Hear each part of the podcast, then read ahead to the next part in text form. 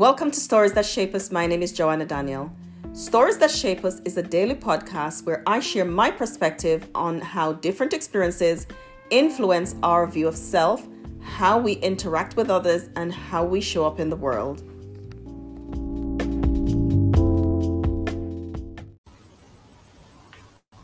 Hello, and welcome to Stories That Shape Us. My name is Joanna Daniel. If this is your first time listening to the podcast, I am dealing with rejection throughout this week. We've looked at what does it feel like when you're rejected, some of the things to do when you feel rejected, when does rejection, why does rejection hurt so much, how to overcome rejection, and now we're going to talk about verbalized rejection, like when they actually say it. What are the things that are said that influence feelings of rejection for you?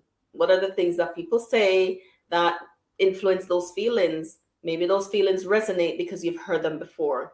And sometimes these words of rejection sometimes come from the caregiving relationship when people who parents, family member, um, when they say things like, um, when you've when you've experienced rejection early in life from your caregivers, it can be really crushing, can be really harmful and damaging. So really important that you get some support if you're recognizing yourself in this series at all that you get some support. Maybe it's a, a retreat that you're going to attend. Maybe you're going to read some books to have more understanding of it and, and of yourself and how it's impacting your life.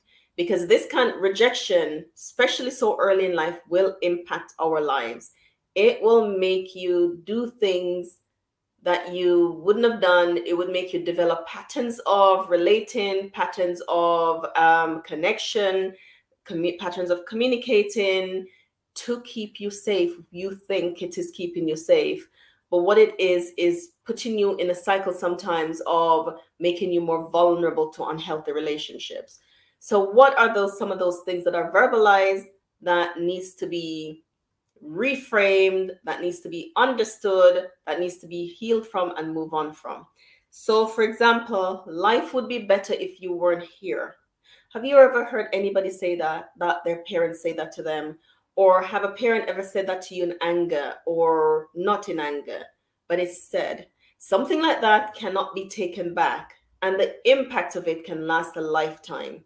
It's not something that you'll easily forget when somebody say to you, especially somebody who was supposed to love and care for you, the home, the home that was supposed to be a safe space isn't because they're saying life would be better if you weren't here. That can be damaging. I want you to know that if you've heard that, if you've heard those irresponsible, hurtful words, and it's impacted your life in the in the sense that you've rejected yourself as well, uh, you've developed some habits of coping, you're living your life recklessly because you are agreeing with them that life would be better if you weren't here. I want you to know that that's not true. The Bible says children are a heritage, a heritage. You are a blessing to the people that the family that you were born in, even though they don't know it. Now, you may have developed some ways of coping that you're not proud of now. You may have done some things that you regretted because of those deep wounds of rejection, and you start to live your life in a way that you, though you weren't consciously saying, I agree with you, you were saying your actions and you were doing things to yourself and you were living a life that you're not proud of, those things can be forgiven. You have to also forgive yourself. Those things can be put away and um, you can learn new ways of coping and you can learn how to take hold of life and live it in a completely different way. People do it every day. You can do it too. If you notice you might be ashamed of some of the things that you can do. You can also learn to release shame, to forgive yourself, and to learn to live like you have a place in this world just as everybody else. You would not be, nobody would be better off if you weren't here. You're not a burden to anyone. You're a blessing, a heritage to the people in your life, even though they may not know it. And if you weren't born and you fill in the in the blanks. Now, if you were born because you were born, and some of those deep, uh, some of those statements can cause deep, deep, deep damage, deep wound, deep hurt, um, where parents are blaming you for their problems. the parent that is struggling financially, the relationship that didn't work out, the parent that is blaming you for the relationship, the, the parent that blamed you because if you weren't if you didn't come along we wouldn't be married. We were only married because she was pregnant. That's not your fault. Adults made some decisions that they may regretting and they're putting it all on you. You were a child. You are not responsible. You are you had nothing to do with you being here. You just know that you are and that you're a blessing and that you have a purpose. Anything else that they tell you about you being here, it's not on you. It's not your fault. You your being born is not problematic to anybody. Now, parents sometimes say things when they're angry. Doesn't excuse it. Does not excuse it.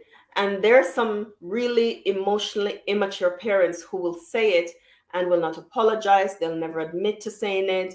And they might be saying it right now and and their their parents also who though they may not say it with their words they say it with their actions. And so they're choosing others but they're not choosing you. They're choosing to spend time with others but they're not choosing to spend time with you.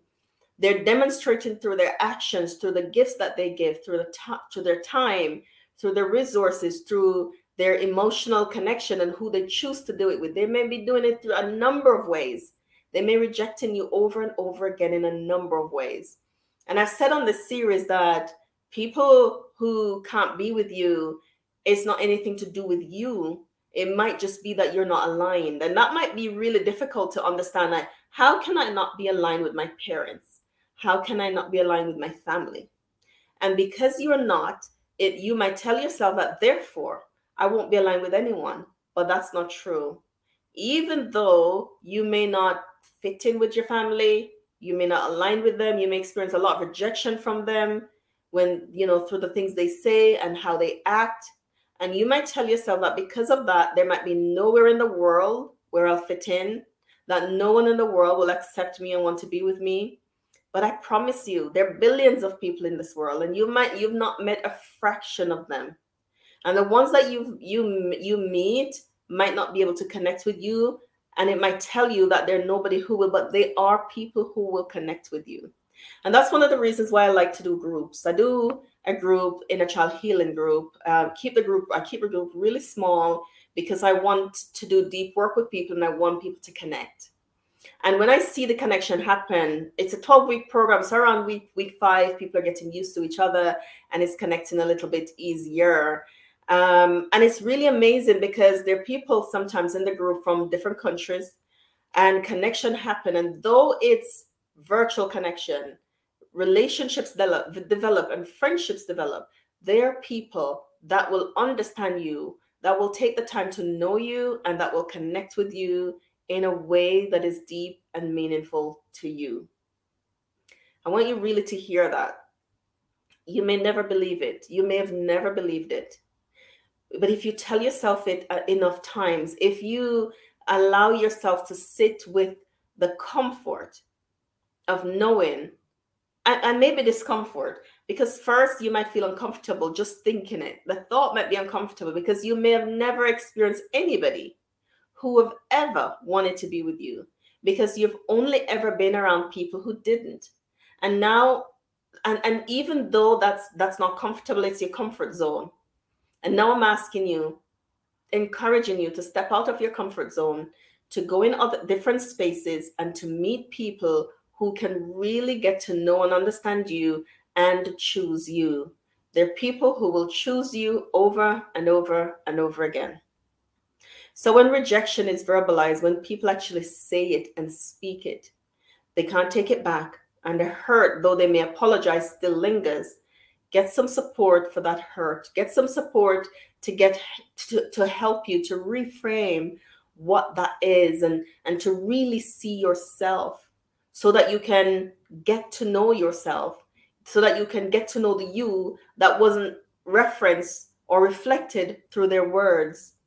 But you're going to get to know you and find some new words of describing you so you can fully accept you and know the blessing that you are and will be to people's lives, even the ones that you have not met yet. Thank you for joining me in this episode of Stories That Shape Us. I hope you'll join me on the next story.